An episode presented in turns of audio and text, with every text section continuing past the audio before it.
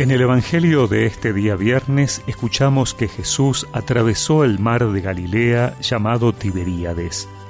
Lo seguía una gran multitud al ver los signos que hacía curando a los enfermos. Jesús subió a la montaña y se sentó allí con sus discípulos. Se acercaba la Pascua, la fiesta de los judíos. Al levantar los ojos, Jesús vio a una gran multitud que acudía a él y dijo a Felipe, ¿Dónde compraremos pan para darles de comer? Él decía esto para ponerlo a prueba, porque sabía bien lo que iba a hacer. Felipe le respondió, Doscientos denarios no bastarían para que cada uno pudiera comer un pedazo de pan. Uno de sus discípulos, Andrés, el hermano de Simón Pedro, le dijo, Aquí hay un niño que tiene cinco panes de cebada y dos pescados, pero ¿qué es esto para tanta gente? Jesús le respondió, Háganlos sentar. Había mucho pasto en ese lugar. Todos se sentaron y eran unos cinco mil hombres. Jesús tomó los panes, dio gracias y los distribuyó a los que estaban sentados. Lo mismo hizo con los pescados, dándoles todo lo que quisieron. Cuando todos quedaron satisfechos, Jesús dijo a sus discípulos, Recojan los pedazos que sobran, para que no se pierda nada. Los recogieron y llenaron doce canastas con los pedazos que sobraron de los cinco panes de cebada. Al ver el signo que Jesús acababa de hacer, la gente decía, Este es verdaderamente el profeta que debe venir al mundo. Jesús, sabiendo que querían apoderarse de él para hacerlo rey, se retiró otra vez solo a la montaña.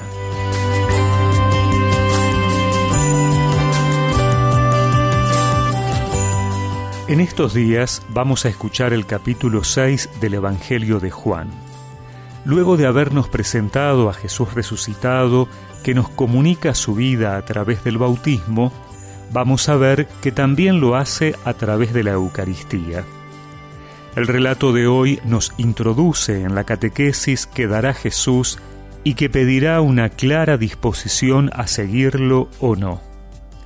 Jesús ve la multitud que se acerca y lanza a sus discípulos una pregunta que los desafía. ¿De dónde comprar pan para darles de comer?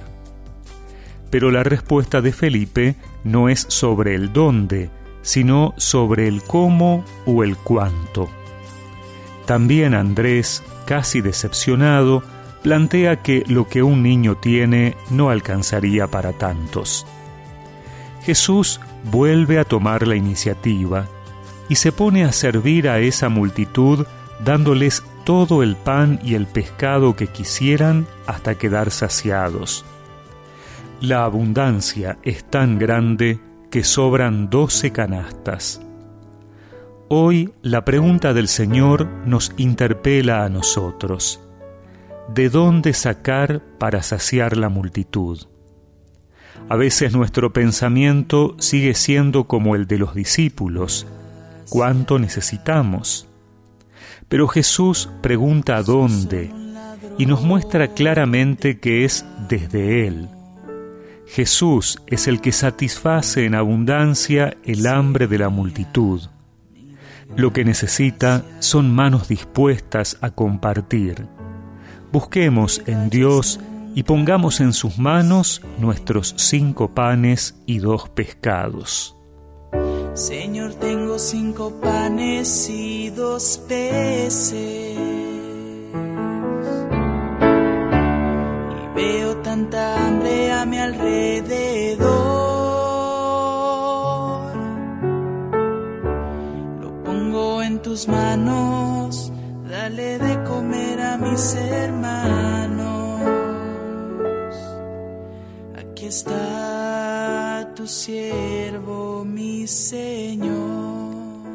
Y recemos juntos esta oración.